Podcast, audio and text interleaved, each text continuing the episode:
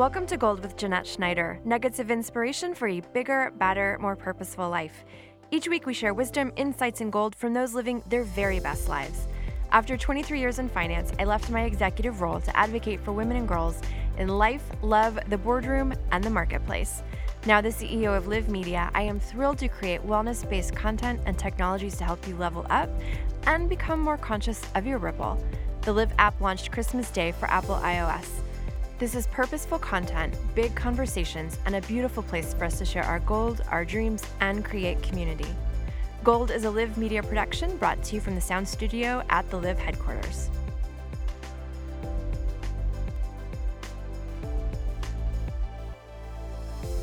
Noelle Cordeaux believes you can hack your brain for positivity and offers the basic neurobiology that offers a user's guide to your brain.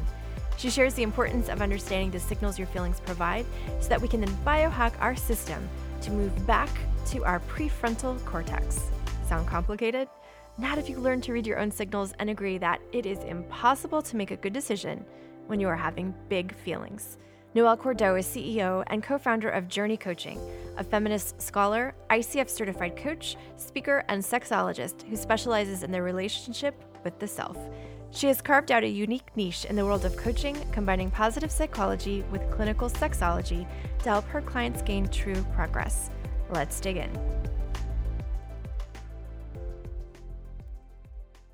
Hi, this is Jeanette Schneider, and I am here with Noelle Cordeaux. Thank you for joining me today. Hello. Thank you so much for having me. Of course, I am so excited to talk to you about. Um, it's we're talking to some extent about neurohacking, using your your brain and understanding it um, as a, a user guide. And I love that because I find out that so many times we are so kind of we don't know how to observe ourselves. We are mysteries unto ourselves. And to really kind of take a step back and move into a place of observation and understand from more of a scientific and biological perspective why we do the things we do um, and I know that this is the space that you live and play within. So I'm curious, first and foremost, like what about this subject really resonates with you and helps you in your own role when you're coaching or teaching others?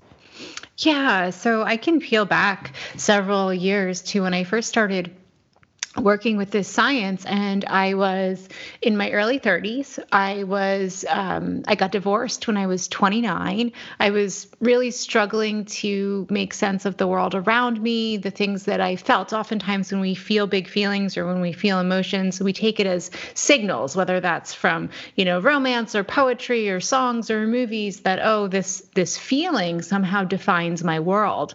And in graduate school when i really began to study neurobiology and how our brains and bodies actually work, light bulbs went off left and right. And I couldn't believe that we weren't taught how your brain actually works in second grade, so that we all had information about um, noting the difference essentially between feelings and facts so mm-hmm. that we mm. can better navigate based on the factual side of things. I love that because I, am a, I'm a mother to I've got two nine year olds um, and it's so funny. I was navigating an argument between them uh, last night, and the idea of children understanding um, how and why they react and respond from such a young age like i'm totally an advocate of that being like second grade cur- curriculum because wow this is hard um, when you talk about feelings versus facts like break this down for us. Like, let's get a little bit deeper because I think you're right. So many times we look at these things as being signs or signals, and I'm sure that there's, you know, past experiences that we are equating them to.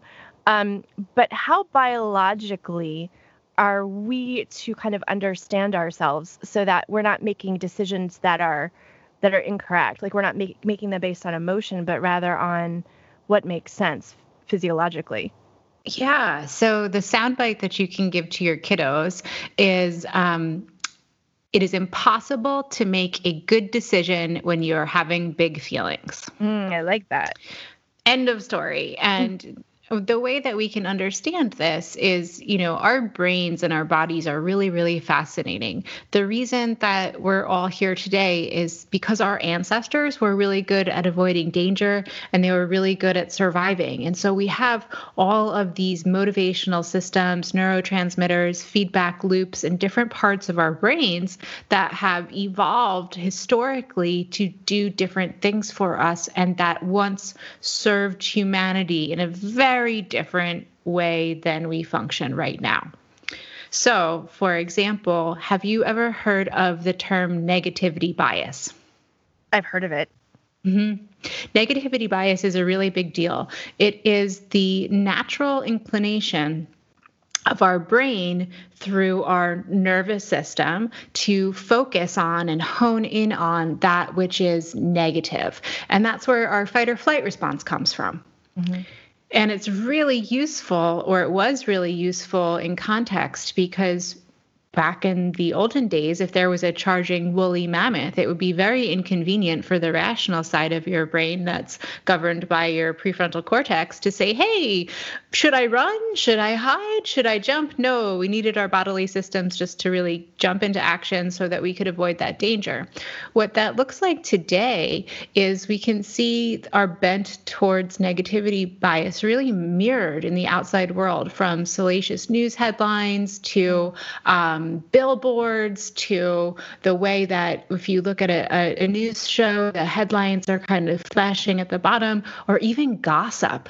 No one ever sits down with another person and says, Let me tell you how great so and so is doing. Mm-hmm. It doesn't happen. We are biased towards the negative.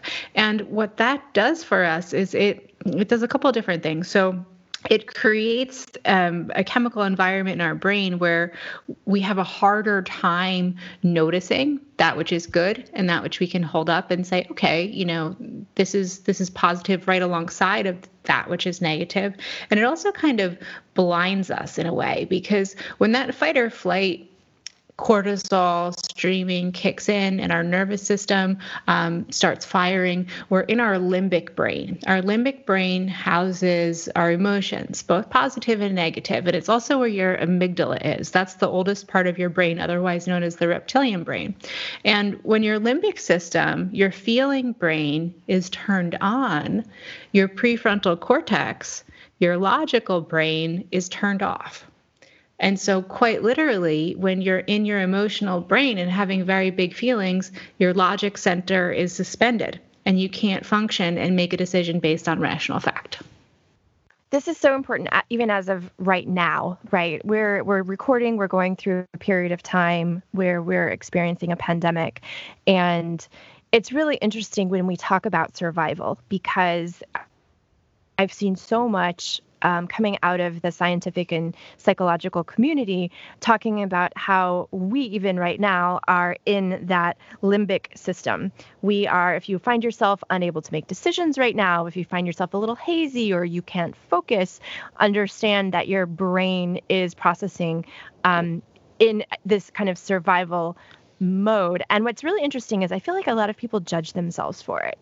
They almost feel ashamed as if like they should be able to suck it up and go harder and to get clear and to um but if you think about it like as you're talking about this is part of the biology that's kept us alive for centuries. This is what has helped us survive Oh yeah, absolutely. And and the most important and, and I'd say critical thing to come out of this totally taking off on your anti-shame approach is, you know, these motivational loops and systems that are in our brain, we are subject to them. Mm. And you know, if you don't have this information, if you've never heard about negativity bias, if you don't understand how to work with and manipulate the brain chemicals so that you can be less subject to it, your animal instincts are kicking in. And we are animals, you know, we are a species of animal. And so, you know, cut yourself a break by all means and say, wow, how fascinating that I've been subject to these really ancient motivational loops that kept my ancestors alive. I love that by giving it kind of some perspective. I'm curious though, because of the fact that we're we're operating in that space right now, or when we're upset, or we're in a fight, or we're having some type of emotional response, even outside of a pandemic.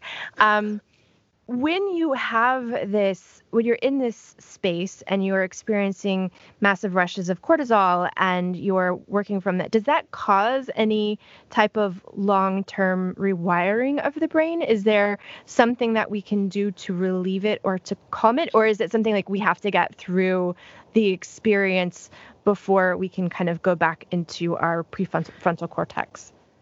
Oh, all of the above and I can kind of take take a lot of different points and explain them. So um, your brain works and your body works like a series of pulleys and levers, different systems that are at play. So juxtaposing your your nervous system that delivers negative emotions. Negative emotions when they course through your brain and body are very rapid and fast acting. And that's because we needed to notice danger when it was quite present. So if we're thinking about this a zebra is in the wild, senses the presence of a like tiger or a lion, uh, runs as fast as it can, avoids the danger happily, and then takes a nap has a good meal when it wakes up and goes on about its day. If humans, and for those of you at home who can, you know, do something like go for a run, that's the way that our bodies were meant to expend this cortisol energy is to physically run or physically fight survive the danger and then your systems will come down again. But because most adults don't have the opportunity when they get into a situation where they're really fussy to go for a run, burn off that energy, have a good meal, take a nap, we're stuck with it and we're kind of stuck in it.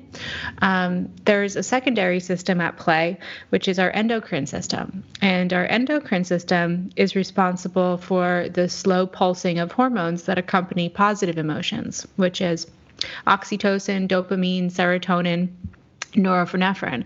And positive emotions are interestingly much more plentiful at any given time the negative emotions, but they're subtle. They're not rapid and fast acting. They don't pack a punch. They come on like slow pulsing waves.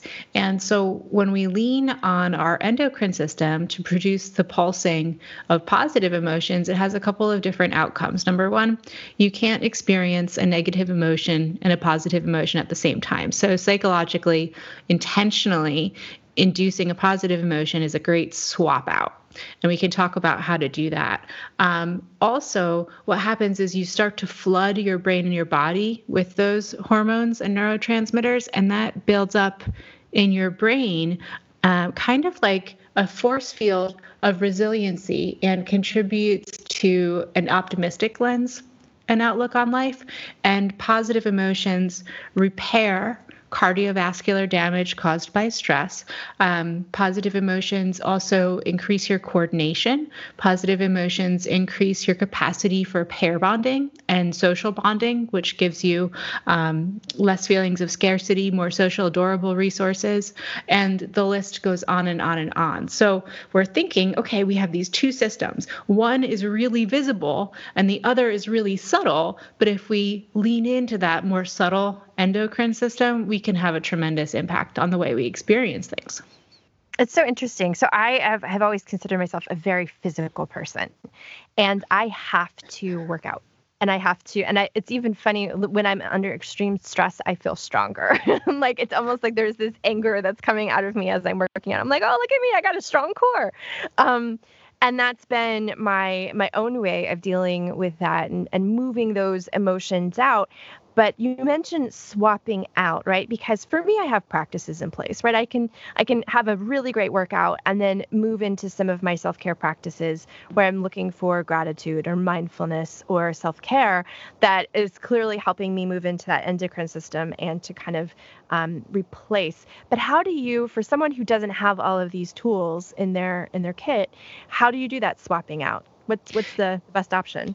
Yeah so there's a lot of different directions to take this but some some practical tools is just to really frame the conversation so a great way to think about this is that positive emotions pack a nutritional punch very similar to fruits and vegetables hmm. and yeah. So if you have just one carrot, it's really not going to make that much of an impact on your overall physical health. If you do, you know, a half-hearted workout for 20 minutes and leave it at that, you're not going to come up with a strong body. But um, if you consistently eat fruits and vegetables and are consistently flooding your body with these nutrients, you will develop the nutritional punch that will elevate your well being. Same deal with positive emotions. They stack on top of each other. So if you're looking for a practice to do this, it's regular. Uh, with repetition and something that you can kind of attach to easily and there's also a time frame associated with it in order for your endocrine system to get pumping and, and really visualize it as a pump. You're pumping these chemicals into your brain. Exercise also creates uh, all of the same hormone. Um, I don't know, hormone environments that you need to get the same punch. So, exercise is a great positive intervention. Um, but something like gratitude, looking at the sky. And when you're sustaining this focus, 10 to 20 seconds is what it takes to really get there. Today Gold is brought to you by Live Media and the Live Pocket Coach, available on the Apple App Store now. Not only is Live like a life coach in your pocket, but we have coaches in 3D as well. With our most recent upgrade, you can sign up for one on one coaching with a person on the phone who will hold you down, hold you accountable, and offer you perspective as you build your big, bad, beautiful new life. Apple users can sign up for our Premium Plus plan through the app or check out our next level and mastery options at loveisviral.com forward slash coaching. Android users, we haven't forgotten about you. Live coaching is available to you as well. Just reach out to us at dearlive at loveisviral.com and we'll fill you in on all the ways Live can create with you. Live Pocket Coach. Welcome to your life.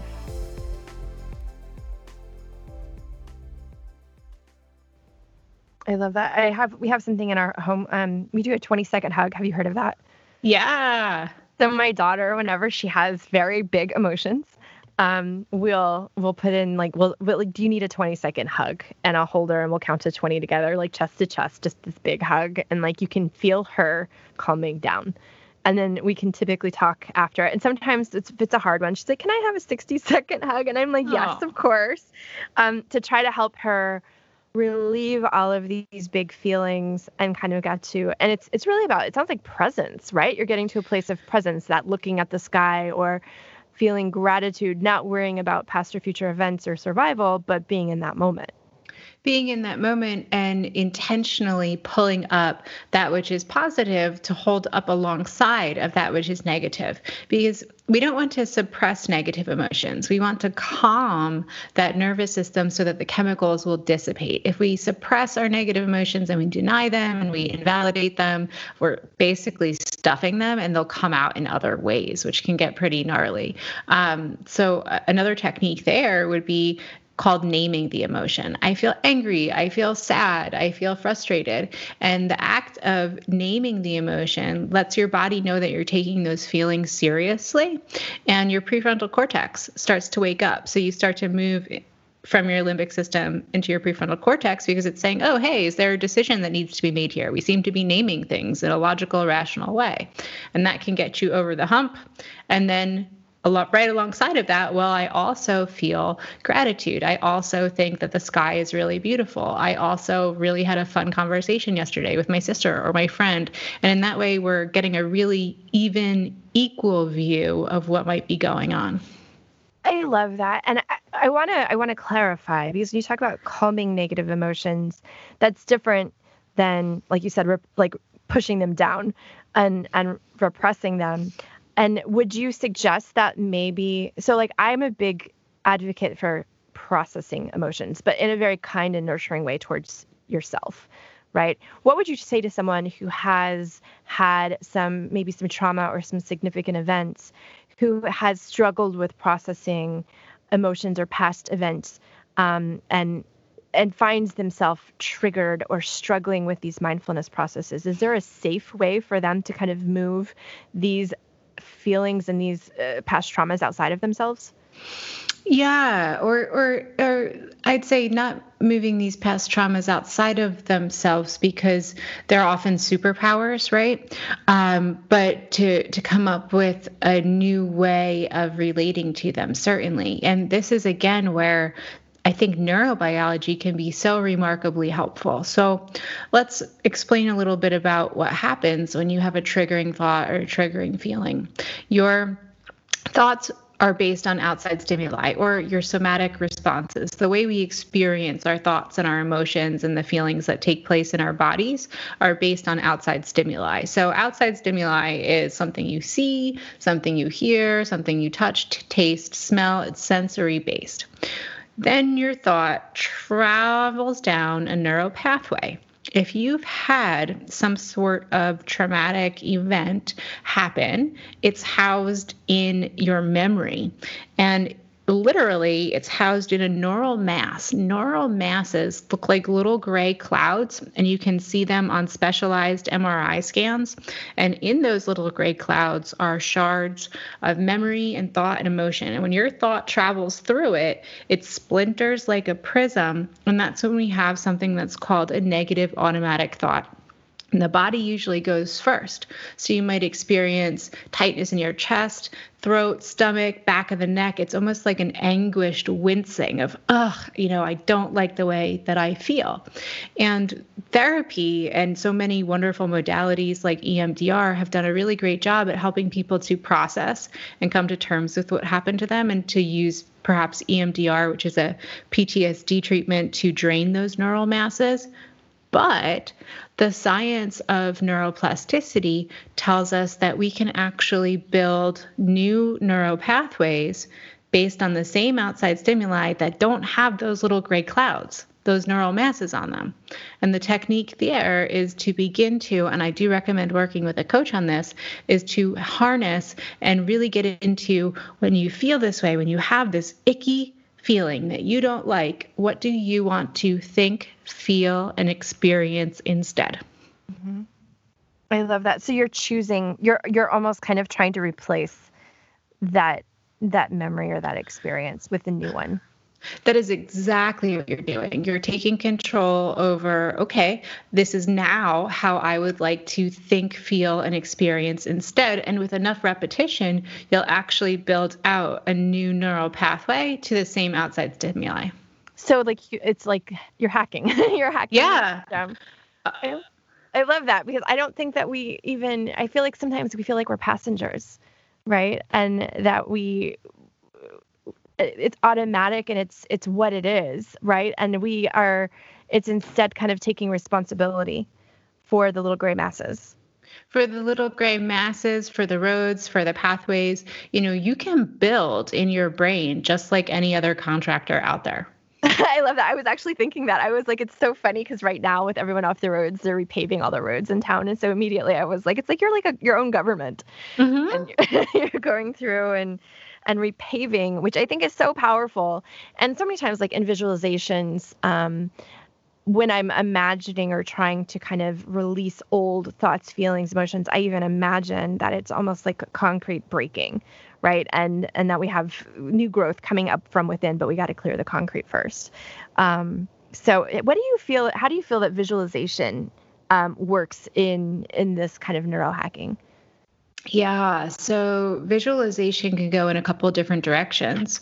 I find that using kind of analogy and metaphor as we are today is really helpful to understand what takes place in your brain. I like to explain our brains often as landscape. And if you imagine, you know, this huge piece of land that has only part of it lit up with your neural pathways, you have all this other land in your brain that you can play with and build on for the rest of your life. And then if we're thinking about using visualization for goal accomplishment, for stepping into a future state, whether that's physical, emotional, mental, professional, you know, whatever, um, that actually goes back to the science of priming which comes from the discipline of sports psychology. And that's where it was first really seriously researched. And priming is something that was first used to train very serious athletes to visualize shooting the basket or the time that they wanted to hit. Many athletes would write or tattoo the numbers on their bodies in order to really step into that embodiment. And kind of from there, it it melded into the field of coaching and executive coaching and the science of goal setting theory. Um, and priming is a phenomenon.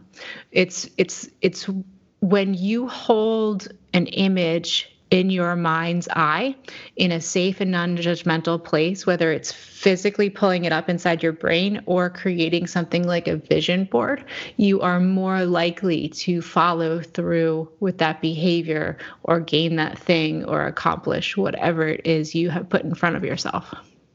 I love it because I feel like there's such a, a conversion of science, and you know they talk about um, uh, what is it called when you call things in? You're manifesting, or the the vision boards, or um, I'm try- I can't think what's the secret based on the law of attraction. Yeah. Right? And I just find it so fascinating because so many people will kind of like knock these things down and be like, "Oh, that's very woo, it's very spiritual." But I feel like there's almost like a a, street where th- these things meet, right? Where they become scientific.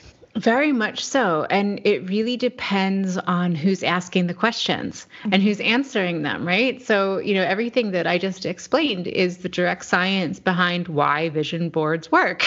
Right. and it, it comes from sports psychology and goal setting theory, and it's pretty cool stuff. I love it. I think it's I think it's amazing, and I wish more people would get to a place where it's like you you I'm either logical or I'm woo, I'm spiritual or I'm you know whatever, and I feel like um, if people and like you said, I guess it's it's who's asking the question, who's having the conversation. But I just think it's so fascinating because I don't believe that we fully tapped into what we were, are capable of, or most of us haven't, right? We we have a tendency to kind of be in this those gray clouds. Eh, while they might be in our brains, sometimes they feel like we're walking through them, and we have so much more power um, over ourselves and our, our mindsets and the way that we perform. I'm curious from your perspective because a, lot of people who listen to this, and me myself, I've dealt with anxiety for a long time. How would you look at this from a perspective of someone who's dealing with anxiety on a regular basis? Like, what practices would you put in place for them to start with that neurohacking to make it kind of easy and digestible for them to, to create a practice? Yeah, so mantra work is incredibly powerful. And, you know, just kind of pulling back into what you said, there's no right or no wrong way to do this. You know, I'm very steeped in science. Um, I, I went through a PhD, um, then I became a CEO, and I'm super woo. You mm-hmm. know, like I, I love spiritual elements of this work, and I find that it, it really elevates me and gives me purpose. Um, so, you know, there's, there's, you can create for yourself. Whatever works for you however this works for you it's totally cool. Um, giving permission right now.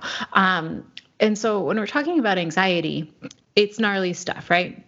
Because it, it's you're taking over your body that cortisol is flooding your brain and our emotions take the shape of waves which is something important to know when you're dealing with anxiety. So the feeling will come on um, there's typically a peak or a crest, and then it will dissipate. If at the peak or the crest, you're unable or your brain is unable to gain control over itself, in other words, the prefrontal cortex is not in the game, then what happens is that wave keeps going and we move into a negativity spiral, otherwise called the ruminating mind.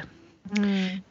And so that's you know what happens on a daily basis we have so many emotions and so many of them are so subtle. They come on and they peak and they crash just like waves all day long. And then sometimes we get some really big waves that hit us hard. So again going back to what's actually happening hey something in your outside world outside stimuli tipped off a memory, your thought traveled down a neural pathway and went through a neural mass, your emotion took off, and that wave just went bananas.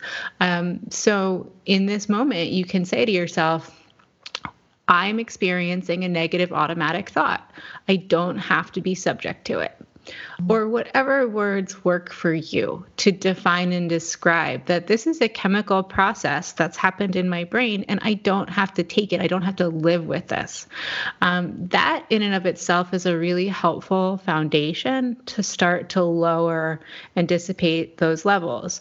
Then we go into the techniques, which are naming the emotion. I feel angry, I feel sad, I feel anxious, I feel scared.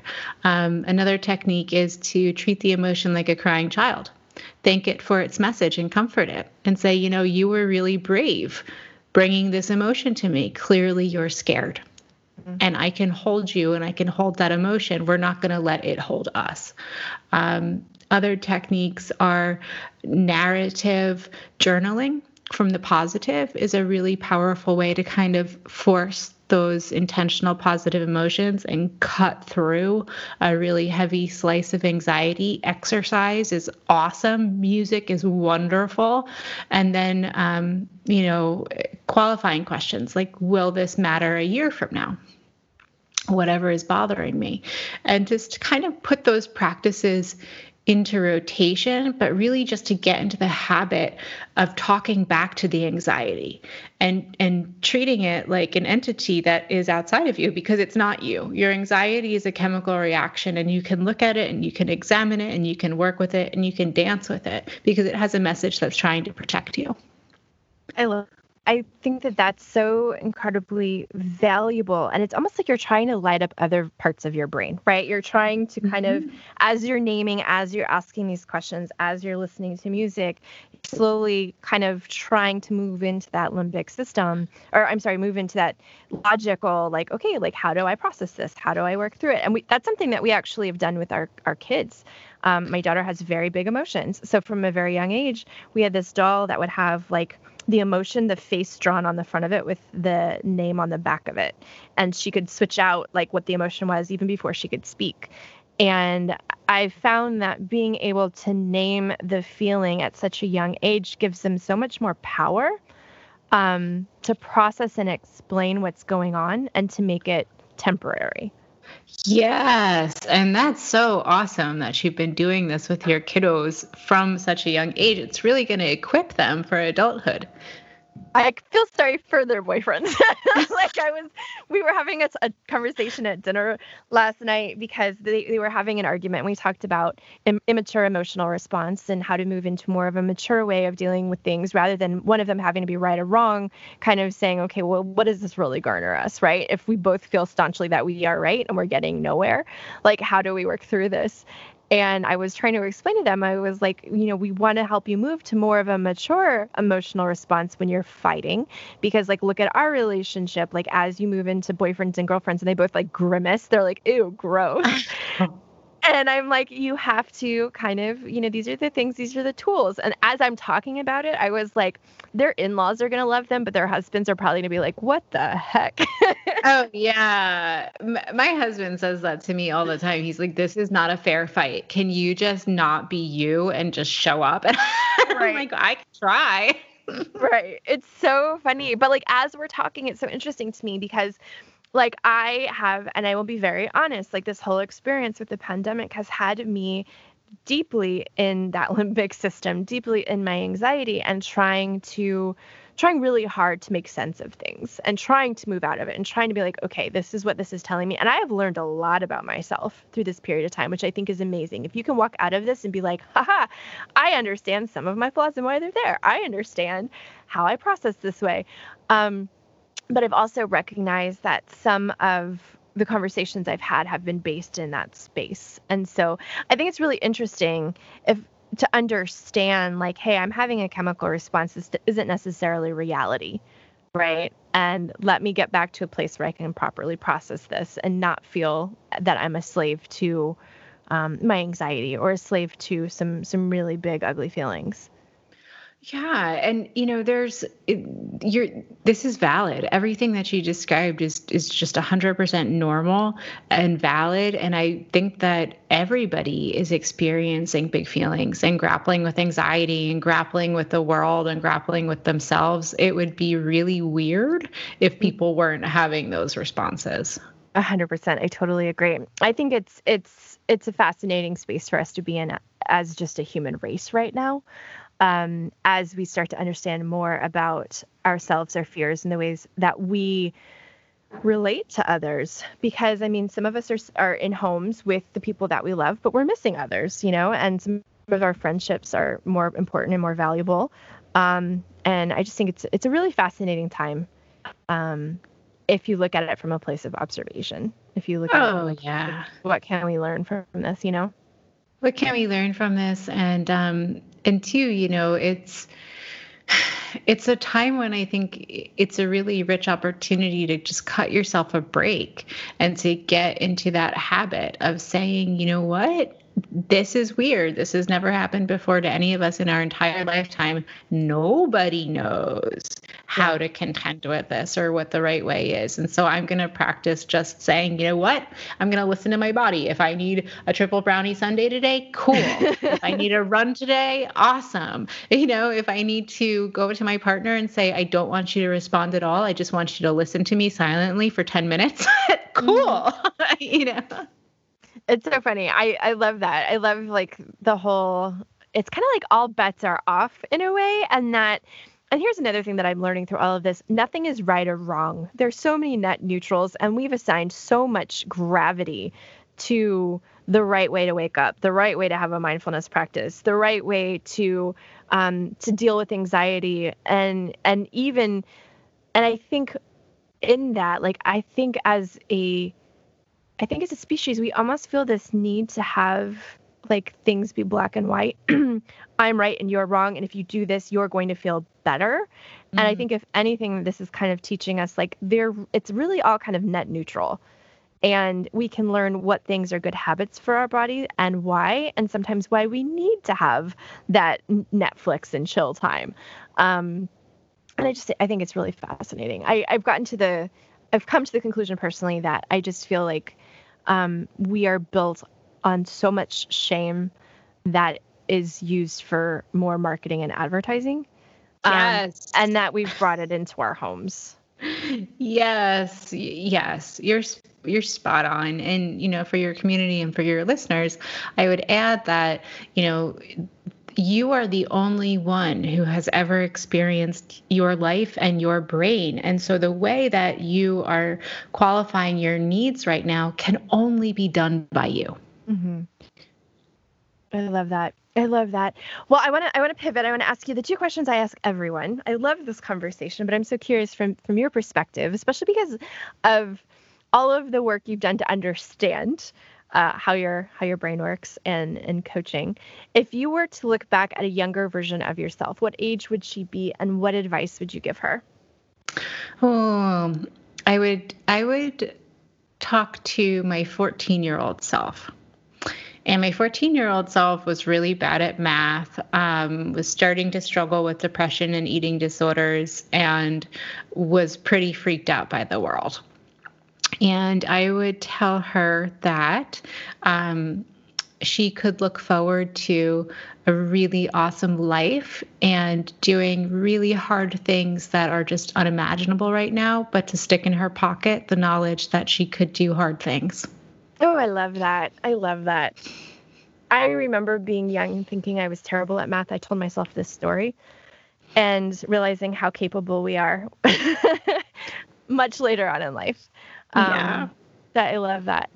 So, if you were to um, be transitioning from this earth and you had a nugget of gold wisdom or inspiration that you wanted to leave behind for the next generation uh, as your legacy, what would it be?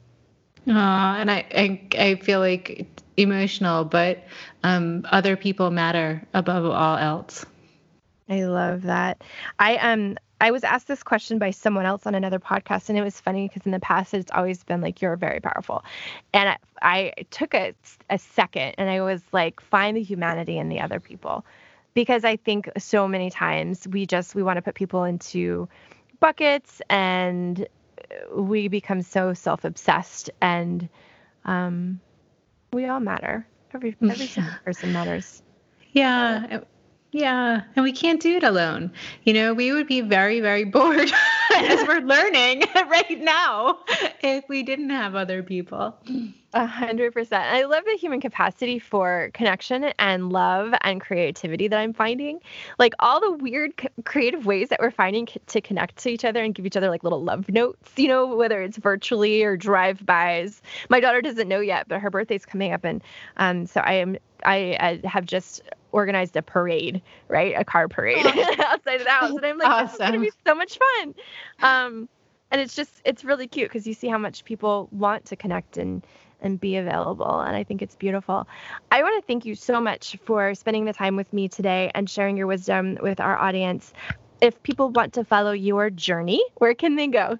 Yeah, absolutely. So I helm JRNI Coaching. It's J R N I, and we are at jrni.co. And um, you can find us on Instagram at JRNI Coaching. I am Kindness Gangsta on Instagram. And if you are interested in learning about how to become a coach using the science that I talked about today, it's jrni.co backslash podcast. I love it. Thank you so much for joining us today. Thank you. Thank you so much for joining today. I loved this conversation wholeheartedly. We are amazing beings with the ability to get in front of ourselves, our old patterns, and trauma with a bit of self awareness and some basic rewiring. You can find Noelle at jrni.co and on Instagram at kindnessgangsta. As always, please subscribe to this podcast, leave a review, and don't forget to share with your friends. You can find me on Instagram at either ms.jeanette or the Live Movement at loveisviral.media or live at loveisviral.com. Get deep in the work with me to uncover your messaging before you pass it on to your children or the people you influence. Order my book Lore, Harnessing Your Past to Create Your Future, available on Amazon or barnesandnoble.com. Until next time, in the words of my grandma, love each other every day.